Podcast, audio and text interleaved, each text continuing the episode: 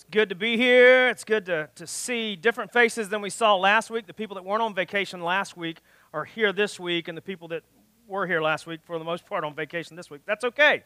That's okay. Not everybody can be like me because I feel like summer vacation should happen during the winter. Um, you know, I don't want to go somewhere and sweat 24 hours a day.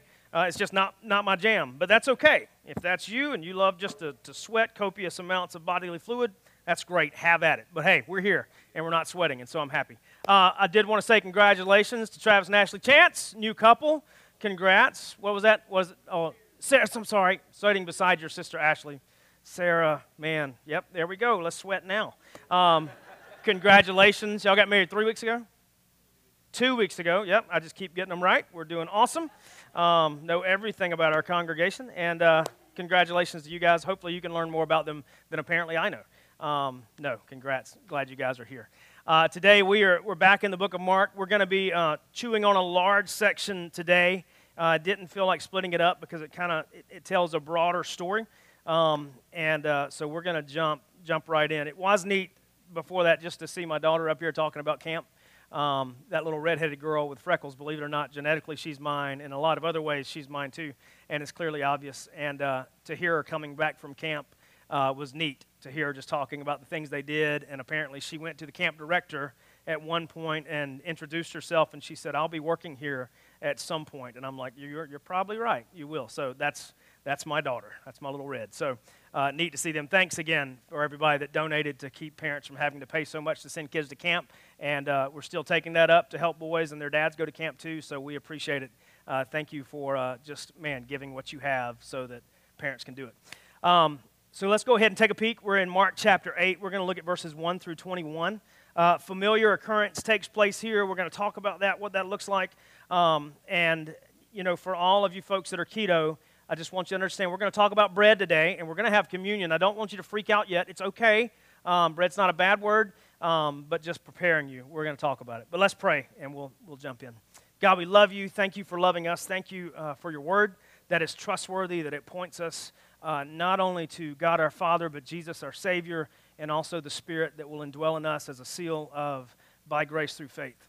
Um, God, we thank you for your word. We thank you that it's uh, worthy of trust, that it's worthy of examination, and that it's worthy as, a, of a basis, as being a basis for our life. Uh, God, today I pray as we speak that you speak louder than anything else, um, you, that you would be the loudest voice in the room. And uh, God, I just thank you that we have your assurance that if we are gathered together in your name, you are here and so we thank you for your presence. We thank you for speaking. We thank you for salvation. And God, today we, we thank you so much for Jesus because uh, he is what we need. We love you. It's in your name we pray. Amen. So, starting Mark chapter 8, verse 1, we're going to go ahead and read through all 21 verses and uh, come back and, and talk about those. Uh, so, it says, In those days, when again a great crowd had gathered and they had nothing to eat, he called his disciples and said to them, I have compassion on the crowd because they have been with me now for three days and have nothing to eat. If I send them away hungry to their homes, they will faint on the way, and some of them have come from far away. And his disciples answered him, How can one feed these people with bread here in this desolate or desert place? And he asked them, How many loaves do you have? They said, Seven. He directed the crowd to sit down on the ground, and he took the seven loaves, and having, having given thanks, he broke them and gave them to his disciples to set before the people, and they set them before the crowd. And they had a few small fish. And having blessed them, he said that they also should set them before the people and they ate and were satisfied. They took up the broken pieces left over, seven baskets full, and there were about 4,000 people. He sent them away, and immediately he got into the boat with his disciples and went to the district of Dalmanutha. The Pharisees came and began to argue with him, seeking from him a sign from heaven to test him. And he sighed deeply in his spirit and said, Why does this generation seek a sign? Truly I say to you, no sign will be given to this generation. And he left them, got into the boat again, and went to the other side. Now they had forgotten to bring bread, speaking of the disciples, and they only had one loaf with them in the boat. And he cautioned them, saying, Watch out, beware of the leaven of the Pharisees and the leaven of Herod. And they began discussing or arguing with one another the fact that they had no bread. And Jesus, aware of this, said to them, Why are you discussing the fact that you have no bread? Do you not yet perceive or understand? Are your hearts hardened? Having eyes, do you not see? Having ears, do you not hear? And do you not remember? When I broke the five loaves for the five thousand, how many baskets full of pieces did you take up? They said to him, Twelve. and seven for the 4,000. How many baskets full of broken pieces did you take up? And they said to him, Seven. And he said to them, Do you not yet understand? And so, believe it or not, there are a couple of occasions in which Jesus fed a multitude like this. We read about one a few chapters ago, and it was Jesus feeding the 5,000 plus, 5,000 plus women and children, maybe up to 15, 20,000 people. Very similar occurrence. Main difference between that account and this account, that account took place amongst Jewish people predominantly Jewish people. This one, he's still in uh, the outside land of the Gentile land. He's on the other side of the Sea of Galilee, and he's amongst mostly Gentile folks. Um, and so that's important, especially going along with the past couple of weeks, the things that we were talking about the fact that uh, Jesus confronted the religious law, saying, hey, it's not about what you eat, uh, it's not about what goes into your stomach, it's about what comes out of your heart, because what comes out of your heart is, is you know, actually revealing what is actually sinful about you. That would have upset the Jewish people. And then he actually healed someone that was a Gentile, and they made a, a pretty bold statement uh, that we talked about, like a really kind of a sticky passage. If you missed that, go back and listen. But basically, all of these things pointing to the fact that salvation, yes, being from the Jews, to the Jews first, but it's going to ultimately be for all people. And so, same idea here. There's some big ideas being conveyed about the fact that he's willing to feed Gentiles, 4,000 plus women and children. And so, some similarities between those two stories, pretty obvious. Number one, he multiplied uh, a lot from very little. Pretty miraculous sign. But it wasn't so much about the sign as it was so much about the compassion of Jesus. That compassion, again, I love the transliterated word of compassion from the Greek. It literally means like a stirring within the bowels, means like you are moved so much uh, by what you see that you have to do something. And it says he looked at the crowd. They had been with him for about three days. They were hungry. He was moved with compassion, so he, he fed them. And so, a couple things really quick. Another multitude, different setting, uh, further proof that it's all people. Um, he feeds them, and then he quickly dismisses them. Like he, he sends them away and then he gets into a boat. Um, before he gets into a boat, like I think a couple things that will generally people get kind of caught up on in these two passages. Uh, in the first passage that we read about feeding the multitude, he took up 12 baskets. This passage, he took up seven. Uh, there are some numerical people that love the Bible, want to love numbers. Here's, here's my warning for you. Don't get too, don't get too tussled in in that. Just, it's okay. The biggest thing is there were leftovers. Everybody ate. They were satisfied. They were filled to the brim, and there was more than enough. And so hmm. after he fed, there was more than enough. He gets back into a boat, goes to the other side of the Sea of Galilee, back into Jewish territory. And when he gets there, the Pharisees are waiting. Imagine that. He had gone away for a little while, away to, to get away. Originally, when he went just a couple chapters ago, or previous, a couple sections ago, it says that he went to kind of a, a faraway place to go into a house to kind of get some rest. But people had already heard about Jesus, probably because of the exorcising of the legion of demons that we talked about earlier when he was in a similar place. And so he went away to get, get away from the Pharisees, from the religious elite, all of those people. He comes back as soon as he hits the shore. Apparently, they're waiting. And, and upon their waiting, it says this it says, The Pharisees came and they began to argue with him, seeking from him a sign from heaven to test him. Basically, what they were looking for, um, because of all the things that he had said, all the things that they had done, they came to him and they basically wanted a certificate of authenticity. Like if we ever buy things that are, that are old or relics, supposedly, you know, of great value coming from somewhere really good, you want a certificate of authenticity to make sure that you're buying the right thing. If you buy Beanie Babies now, you know, my wife, she loved Beanie Babies. You need that certificate of authenticity, or that Beanie Baby could be a knockoff. It couldn't be what you thought that you were buying. You could have been buying, buying a false uh, bill of goods. I don't know if anybody even knows what Beanie Babies are, but for some reason my wife does, uh, and she's not in here to hear me picking at her right now, so that's probably the best way to do it. Uh, so either way, they were coming to him, and they were like, we, we want to really know. Like, we want to really, really know that you are who you say you are. We want, we want to see something. Here, here's the crazy thing they had already seen a lot, they had already heard a lot. They had already been challenged by his authority, authority that he should not have. He was speaking like someone who wrote the book. Why? Because he had, according to John 1, the Logos, the Word was with God, the Word was God. Uh, in the beginning was the Word. All of this, like he was that. But they still, they were like, we, we just kind of need, we need something more. We need something more formal from you. And he basically answers them. He says, uh, he says he sighed deeply in his spirit, and he says, Why does this generation, or basically not just necessarily a generation of people born from a certain period to a period, but it's more like, why does this group of people right here, why do you demand a sign? What is it about you that, that thinks you need to see more? And then he says this He says, Truly I say to you, no sign or no more signs will be given to this group of people. Because basically, like to be honest, like they had, they had seen everything they needed to see. He had already done things that a man should not be able to do. He had already spoken with authority that a prophet did not have. He had already done just so many things, but yet they they wanted more. They wanted more. And he says, So why does this generation seek a sign? Truly I say to you, no sign will be given to this generation. And then, and he left them got into a boat again, and went to the other side. So basically, in this, this huge collection of verses, we have Jesus on one side of the Sea of Galilee amongst the Gentiles, the non Jewish people. Uh, he feeds them, he takes care of them. After them being with him for three days, has compassion, wants to make sure they eat. He said, Some people walked a long way. If I don't feed them, they're going to walk home and try to eat, and they're going to pass out. Can't have that. Going to feed them. What do you have? Few fish, few loaves, bam, does it. Hands it to the disciples. They distribute. I provide, you distribute. Big lesson from the last multitude that he fed. And so then, right after that, he gets into a boat, goes back to the land amongst his people, where salvation came to, came from, is flowing out of. And the religious elite, they meet him there, and they're like, hey, you've done a lot, but we need, we need just a little bit more. Need a li- little bit more, Jesus of Nazareth, you son of a carpenter, you guy. We need, need a little more. He's like, how could you possibly ask for more? How could you possibly ask for more?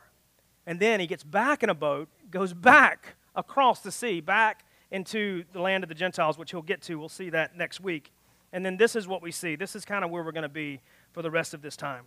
So when he's back in the boat, and I'll go ahead and tell you, he's back in the boat with the disciples. And if you've been paying attention, following along, pretty much every time Jesus gets in the boat with the disciples up until now, they've had some type of crisis. Okay? Uh, there was a storm at one point. Uh, there were some other things. And either way, there, there's a good time to chat. Apparently, it's like a road trip. Like, I don't know, if you've got a road trip of about six to seven hours with just a couple people in your car, you're guaranteed of a couple things. Number one, uh, you're going to have to stop at a Buc-ee's if you pass one, apparently. Uh, everybody does. I've, I have not been to one yet. I'll probably bypass it if I do because I'm a rebel. Um, but I love QT, you know, and I love Pilot because they've got the best beef jerky. But either way, you're guaranteed of a couple things. Truck stop, got to stop at one. You can even buy a quilt at most of those. Uh, you're guaranteed of that. Another thing, you're guaranteed that there's great space, great time, and a great place to have deep conversations. Because if you don't have deep conversations, you're going to run out of things to talk about pretty quick. Because you can only talk about the weather and, and, and, clothing styles for so long. If you're a dude, you probably got about 30 seconds worth of style to talk about. And the rest of it, you've got to dig pretty deep, okay? Uh, you can talk about the last fish that you killed, the last deer that you killed, last fish that you caught. Pardon me, I throw everything back. Last deer that you killed, I don't throw those back. Um, you can talk about that only for so long until you've got to start digging a little bit deeper. Jesus and the disciples, same way. When they were in a boat, stuff came up. This is no, no exception. It says, so now, uh, starting in verse 14, it gives us kind of a, an idea of what's going on. It says, now they had forgotten to bring bread. That's pretty interesting since they just had seven baskets a little while ago. But either way, they forgot to bring bread, and they had only one loaf with them in the boat. They hadn't said anything yet. Here's Jesus' first words. Now, remember the conversation that he just had. They were there, they were watching. Remember the multitude that he just fed. They were there, they were watching, they were distributing. This is the first thing out of Jesus' mouth on their road trip or their boat trip, either way. Maybe it was lake trip, I don't know, sea trip, either way. I don't know. I'm terrible at comparisons. It says, Watch out. Beware of the leaven of the Pharisees and the leaven of Herod. So, very first thing out of his mouth. He doesn't ask them how much bread they brought. He doesn't ask them what they're going to eat. He doesn't ask them uh, what their favorite style of sandal is. He doesn't do that. No, he cuts right to it, goes right past the small talk, and he's like, Look out. Beware of the leaven of the Pharisees and of Herod. He just left that conversation. And so for them, they would have heard leaven. For us, we don't really we don't hear that a whole lot. But for us, it would be more like, hey, beware of that one bad apple. Because it ruins the whole bunch. Same idea with leaven. They would have been transported back to the days in which the Exodus occurred when they left Egypt and the people were wandering around in the desert. And, and they were basically told, look, don't bring leaven that you had in Israel. Don't bring that lump of bread, that starter batch that you had for your sourdough there, and make more bread here. We want to leave all of that behind because I'm taking you to a new place, a new promised land, a place that I promised your forefathers. I'm taking you to somewhere great. Don't take stuff from your past. Don't take the leaven. Because if you do, metaphorically and quite literally, if you bring stuff from there and you bring it to here, you're going to be cut off from the here.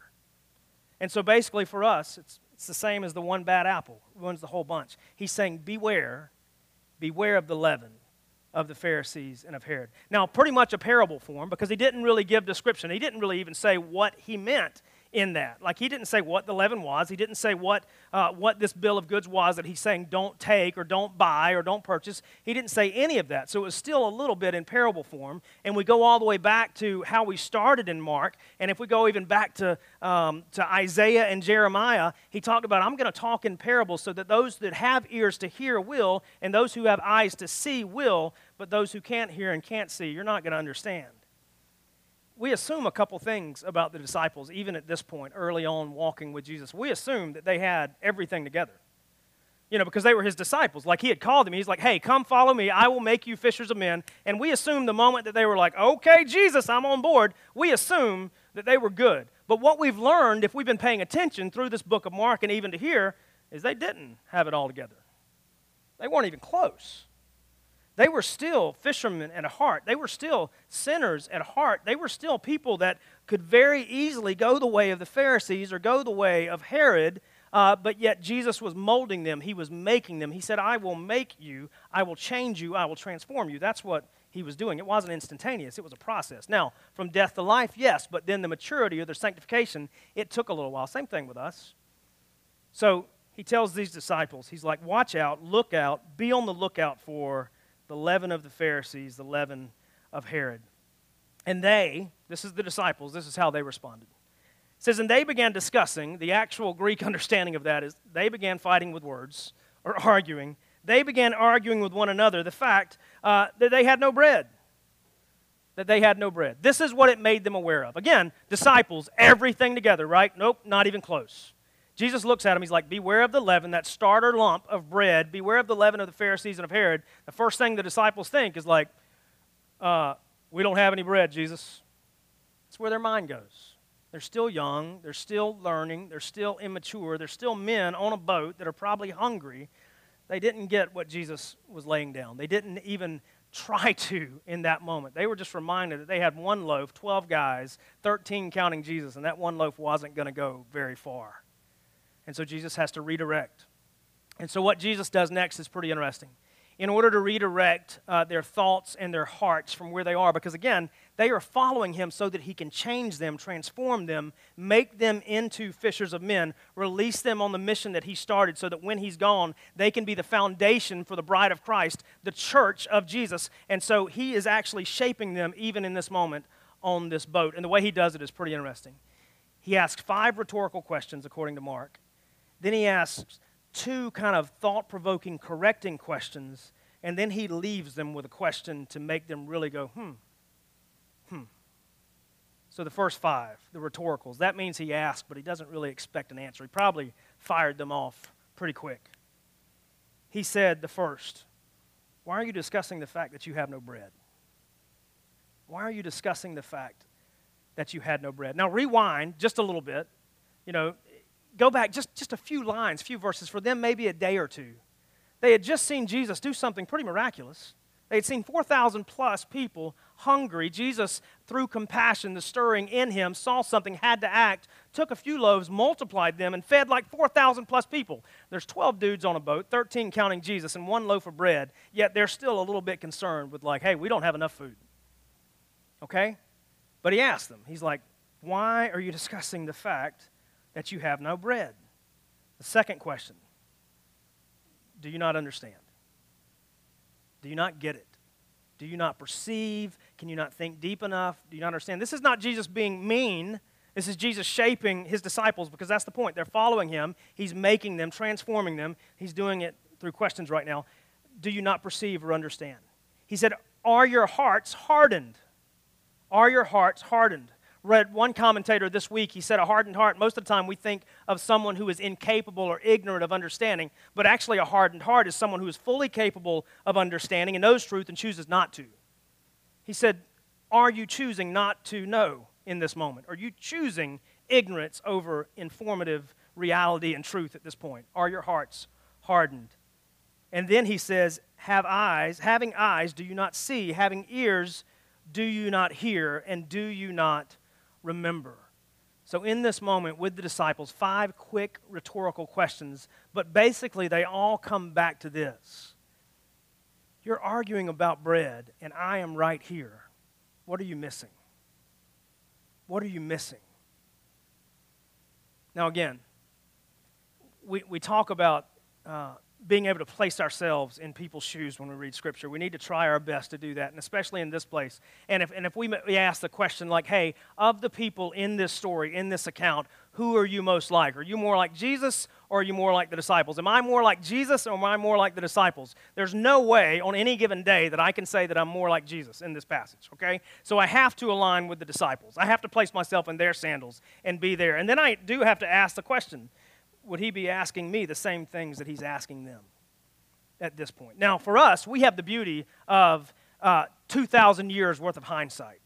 We have the, the ability to look back at 2,000 years worth of church tradition, good and bad. We have the ability to look back at maybe the lineage and the heritage of my parents, my grandparents, my great grandparents growing up in the United States and understanding biblical stories. We have the ability to look back and maybe even remember Vacation Bible School, which is going on right now, maybe hearing similar stories of this. The disciples had none of that. The disciples, they had, they had their, their, their Jewish past. They had learned about the God of the Old Testament, Abraham, Jacob, and Isaac. They had learned about that, the God of Moses. They had learned about Noah. They had learned about David. They had learned about Solomon. But this Jesus guy, he was still really, really new. And he was still really, really different from everything they knew. And so, yes, our, our first reaction is to look at the disciples and be like, you guys are idiots. Here's the thing let's go ahead and toss it out there I would have been the same idiot. I would have been, man, I, maybe more. I would have probably been more ignorant because I know myself. I, I, would have, I would have probably been the guy that Jesus needed to ask 10 rhetorical questions instead of just five. But we would have been in the same boat, having the same conversation, most likely. Or we could have been one of the Pharisees that got left on the shore just a few minutes ago. Maybe that's even more scary. We could have been the people, possibly, that Jesus was warning the disciples about. Either way, in this moment, these disciples, Jesus asked them those five questions. Basically, I'm in the boat with you right now. Do you not remember? Do you not remember? Do you not understand? Where's the, where's the breakdown here? See, here's the difference, though, between a couple of the crowds that we've seen already. We've seen a crowd of Gentiles, okay? They needed to be fed. Jesus graciously fed them graciously fed them, had compassion on them, sent them away. We see the disciples here. The disciples here, which Jesus was actively training, uh, actively coaching, if we want to say that, he was discipling them in the very literal sense so that he could release them to change the world. He was doing that. But then we had the Pharisees right in between those two. And the Pharisees, they came wanting to see another sign. Uh, their hearts were hardened by choice, by choosing. And, and Jesus looks at them. He's like, I'm not going to show you anything else. You've seen enough. He could have said that to the disciples, could have said that to us. But instead, what he does with the disciples is he decides to try to coach them along, to try to change them, to try to transform them through the only power that could change and transform them, and that was his. And so he does it just through that series of questions, and he's going to go a bit further. But basically, it revolves around this idea of are your hearts hardened? Are you choosing not to believe? Do you not yet understand? And then he asks them two questions that he gives them a chance to respond to. And the first was this He said, Do you remember when I fed the 5,000 plus? Do you remember when I fed them? And, and that wasn't the answer he was looking for. He asked them this He said, How many baskets were left over? And they said, I know, there were 12. It's like, Good job. Then he asked them a second question. He said, You remember like 24, 36, 48 hours ago when I fed the 4,000? How many baskets were left over? They're like, Ooh, ooh, I know, seven. He's like, Good job. Good job. And then he looks at them and he says, Do you not yet understand? Here's the thing we've got to acknowledge. Number one, we're, we're just like the disciples. But number two, because we're like the disciples, we have to put this out there and we have to acknowledge it. We have to lay claim to it and understand it. We are incredibly prone to forgetfulness. As followers of Jesus, just like we expect the disciples had it all together right here, right now, in this place, uh, we have to acknowledge that, that we don't either. We don't. I'm 42. I have no doubt that on the shag gold carpet in my home at six years old, Jesus radically redeemed my life. I was not robbing banks, I was not killing people, but I was lost in my transgressions. There was no chance of hope for me, but by grace through faith, Jesus saved me there. No doubt. And I've been doing my best to follow Jesus since then. I'm nowhere near there yet. I have not arrived. There are things I do not know. Jesus would still be addressing me the same way that he's addressing these disciples, most likely. We have to understand that, man, we're not there yet. We don't have it all together, and we are so prone to forget. We are quick to forget. And you say, well, I've never done that. Yes, yes, you have. Every time I panic about life circumstances, it reveals that I've forgotten. Every time I throw a pity party for myself, it reveals that I have forgotten. Every time I get scared and I enter into days upon days upon days of worry, it reveals that I have forgotten. Because the neat thing that the disciples had here, that we probably even have more of at this stage in our life, if you've been following Jesus for more than just a few years, is we have a track record with Christ. And at any given moment, we have the ability to do exactly what Jesus is asking the disciples to do remember. Remember. The disciples were prone to forget. We are prone to forget. And that's the exact same reason that Jesus is sitting there. He's like, and he leads with a question. He finishes with the same one. He's like, Do you not remember? You're arguing about bread. You're arguing about having one loaf, but yet you've seen me. You've been there. As a matter of fact, my blessings touched you, and you touched the blessings and distributed them. You, of all people, should know one loaf's not really a big deal for me we forget in the same way. We forget in the same way. Many of us sitting in here, uh, you can look at your marriage as proof that God has come through. Not that you got married. Yes, that's grace. For every dude in here, if we've, been, if we've gotten married, that's a beautiful example of grace. But that your marriage has survived. Grace. Remember. For parents in here, every time you look at your children, yes, you should look at your children and be like, yep, there's God right there. Not that my kids are God, but that God's come through. I saw you look at your dad just now. That's I don't know if you looked at your dad to say, "Hey, look at me. You can remember God right now." But either way, like look at our kids. Maybe some there there are some families in here right now that uh, man they've been graced children through adoption. Look at those children, and we see God. For many of us, we can look back and we remember the days, like my wife and I, we have so many days in which we can look back at our bank account and say, there's no way we should have eaten that month.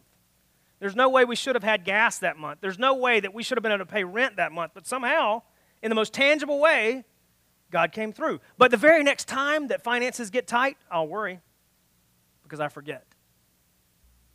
Because I forget.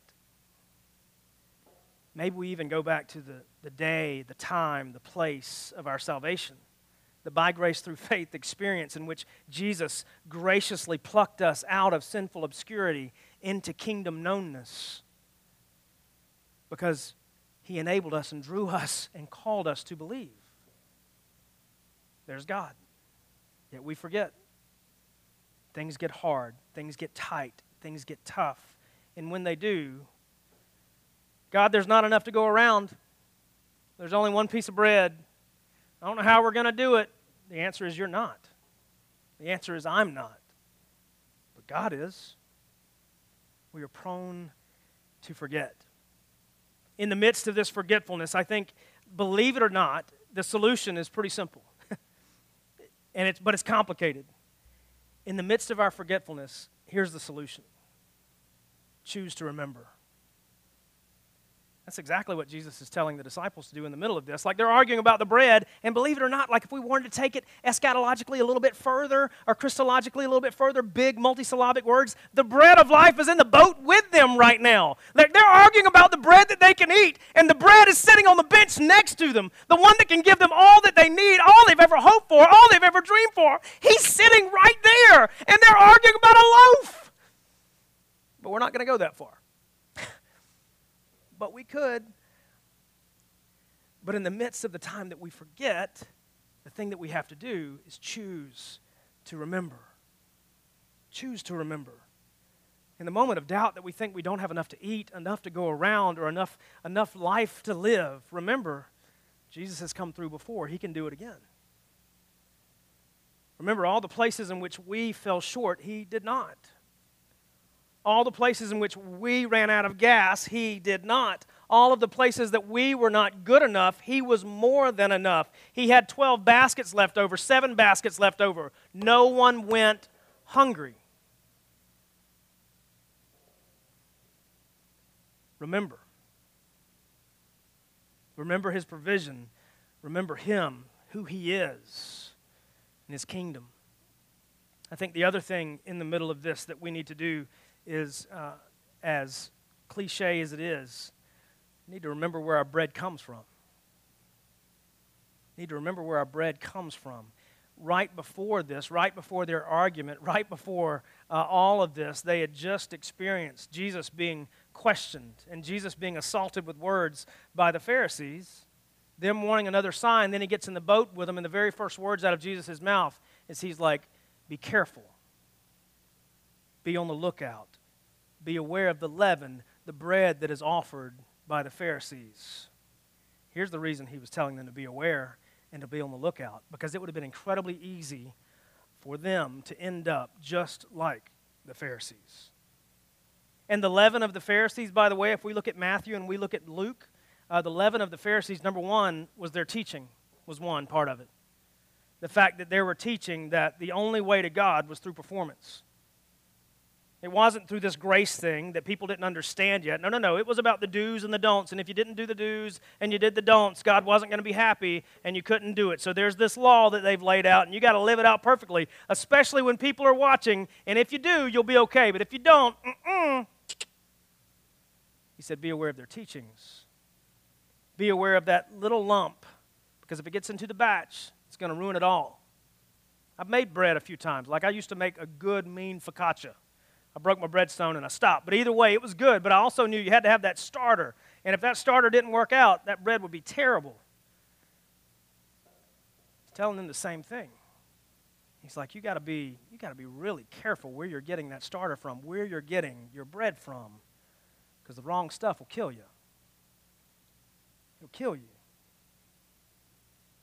But not only their, their teachings, but it was also the reason that he probably tossed in Herod, which is an odd thing to say, be aware of the leaven uh, of the Pharisees and of Herod. It was this fact the Pharisees and Herod were not willing to acknowledge the kingdom of God. They were unwilling to acknowledge the kingdom of God. And by unwilling to acknowledge the kingdom of God, they were unwilling to acknowledge who the king was and what was under his purvey, because what they wanted was their kingdom, their stuff, their rule. The disciples could have gone that same way. Why do I know that? Because I could go that same way. I could strive to build my kingdom every single day. And if that's the leaven that I'm choosing, if that's the lump that I'm pulling out and putting into this batch, it's no good. It's no good. I think for us, like we, we see, we if we've seen anything in the past two, three years, we've got to acknowledge that there are a ton of voices trying to make important things primary things. Hear me. A ton of voices are trying to make important things primary things. Same struggle the disciples had. A lot of the things that the Pharisees said, if you wrote them down, a lot of them probably wouldn't have been bad. They would have probably been good, wise rules to live by. Honor your father and mother. You do that, you'll live a long time. That's pretty good. We like that. But then they added about five lines to it. They had things about cleanliness. Not a bad deal. You probably shouldn't eat shellfish back then. You probably shouldn't have eaten shrimp. Probably wasn't good. Probably shouldn't have eaten certain parts of the pig. Probably not a good idea, but then they added 20 lines to that. Probably not bad rules, but if we're taking these things that are important and good and making them primary, we're basing our whole loaf of bread off the wrong thing. We're taking leaven and it's going to corrupt it all over the past several years, we've had a lot of voices telling us, hey, this thing is so important that it needs to be the main soapbox you stand on. And if you're not posting about this or that or this or that, then hey, people aren't going to know what you think. And if people don't know what you think, then people don't know you. Not true. Not true. Important things are just things. Primary things, though, there's just one. And it's just Jesus. It's just Jesus. And man, that's hard. Like, I'll admit, that's hard. Because there's a ton of soapboxes I'd love to stand on, because things that are important to me, like, hey, you know, I'd love to keep trout rivers clean. Because I love to catch trout. You're like, well, that's a silly one. Not to me. Keep the soapbox out of the river, by the way, because it pollutes the river. But either way, I'd love to stand on that one. Clean it well first. Wipe it down for Didymo. Don't spread algae. Stupid example. Either way, a ton of things are vying for us to just sing it from the mountaintops. But the only thing worthy of being sung from the mountaintops is just Jesus. Just Jesus. And how does that inform everything else? I think that's a huge question be aware of where our bread comes from. The other thing that the, the Pharisees and Herod would have argued about, and it's the same reason that the Pharisees asked Jesus for a, a proof of uh, identity or an authentication, they doubted the very identity of Jesus. The very identity of Jesus. If we're taking leaven from anywhere that's saying that Jesus is anything other than God with skin on, the Son of God who walked among us to offer us our only chance at hope and salvation, our bread's coming from the wrong place and it's going to kill us. You say, well, that's rather dogmatic. No, it's the gospel, and I'm okay with that. It's just Jesus. I've got to tell myself that every day. I have to tell myself that every day, that it's, it's just Jesus. My only chance at hope is not my good behavior, it's not my good grades, because I didn't do very well in that. It's just Jesus. Be careful where our bread comes from. And then, man, I'll say it again. Whose kingdom?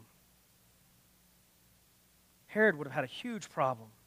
And as a matter of fact, they, they hung it over Jesus' head, the king of the Jews, when they crucified him, because they wanted to make fun of him. They'd be like, hey, look at the king of the Jews now. He's hanging and dying. He's been beaten. Little did they know. They just put him on the throne. Whose kingdom? Is it mine? Wrong bread. Is it someone else's? Wrong bread. It's just Jesus. It's just Jesus, His kingdom, His throne, His rule, His mission. His. Careful where we get our bread. I think the easiest steps for us to do here. Um, number one, Matthew 6:33. Really simple. Hard, but really simple. Seek first the kingdom of God, and all these things will be added unto you. Talking about don't be anxious about where your food comes from, where your clothes come from. Look at the lilies of the field. Aren't they dressed amazing? Look at the birds. God takes care of them. He loves you far more than all of those things. I'm telling you, just seek first the kingdom of God, and all these things added unto you. That wasn't cliche. That wasn't just some fancy saying. No, those were the words of Jesus talking to his disciples, saying, Hey, this is how you that should live after knowing me. And then, when questioned by some, some lawyers that were trying to trip Jesus up, a lot like the Pharisees here trying to test him, they're like, hey, tell us, most important commandment. What's that? He said, Shema Yisrael. Hear, O Israel, love the Lord your God with everything you have, from the top of your head to the bottom of your foot and everything in between, and love your neighbors yourself. You do that, all the rest of the law, it's going to fall into place. Man, if we strive every day through the power of Christ to do those two things, our bread will be coming from the right place. Now, will there be days? Yep, there will be days, and we will screw it up royally. There will be days when Jesus is going to ask us a series of rhetorical questions. But on those other days, bread will be good. And hopefully, we'll be passing it out to carry the metaphor on a little further. I think the last thing we do with this is we accept two things we accept grace and we accept the challenge. The grace is this we're going to be just like the disciples. There are going to be days when we're going to forget. Challenges are going to come, shortcomings are going to happen, and we're going to immediately go back to who we were before Christ. We're going to forget. And so acknowledge that's going to happen. Don't live in liberty with that. Don't say, no, no, no, it's going to happen, so it's okay. It's not liberty and license. No, it's just an understanding that it will. That's accepting grace. But then the challenge, when Jesus brings us back through repentance and, and conviction through the Holy Spirit, we accept that as well. And maybe it is a series of rhetorical questions like, hey, uh, hey, what were you thinking? Whose kingdom are you chasing? Where are you getting your bread, metaphorically speaking? Where's that coming from? Do you not remember? Jesus' way of bringing us back and saying, Yes, there's grace here because I knew you were going to screw up. That's the reason I died on the cross. But there's also the challenge to grow and go beyond it, which means you need to remember, repent, and move on. The disciples got to experience both in the boat because he could have treated them like the Pharisees. He could have just stepped out of the boat and walked on the water. We've seen him do it and could have just left them there. But he stayed. He corrected. He rebuked. And he put them back on the path of remembering they didn't need to worry about the one loaf. They didn't need to concern themselves with that. They just needed to willingly choose to remember what he had already done the things that he, they had seen, the things that they had experienced, the blessings that had gone in one hand of theirs and out the other. They just needed to remember. Just needed to remember. I think for us, we, we very often, just like I said before that we could talk about, we very often worry about the bread that we don't have and forget about the bread that is right here with us. We worry about the bread, metaphorically, that we don't have, but we forget about the fact that Jesus, the bread of life, said he'd never leave us, never depart from us. We just got to choose to remember. Choose to remember. God, we thank you for your word. We thank you so much for Jesus. God, we thank you for the fact that, that he is the bread that we couldn't make, that he's the thing that we need the most that we couldn't engineer the thing we couldn't earn. But God, you offer him to us by grace through faith. And you just ask when you show us, we accept. God, thank you for revealing your Son to us. Thank you for his life, his death, his words, his resurrection, and God, the victory that he and only he offers. Thank you for Jesus. God, in a minute, as we, uh, as we celebrate the what we remember about Christ through communion. I pray that you remind us today, like we willingly choose to remember what Jesus has done eternally, but also in our lives as individuals. And you remind us that it's it is beyond explanation. It is over the top, like we talked about last week, like it's more than enough. Thank you, God, that you're extravagant. And we get to see that through Jesus. God, remind us today as we celebrate. We love you. It's in your name we pray. Amen. Uh, we are, it's the last Sunday of the month, and we do communion.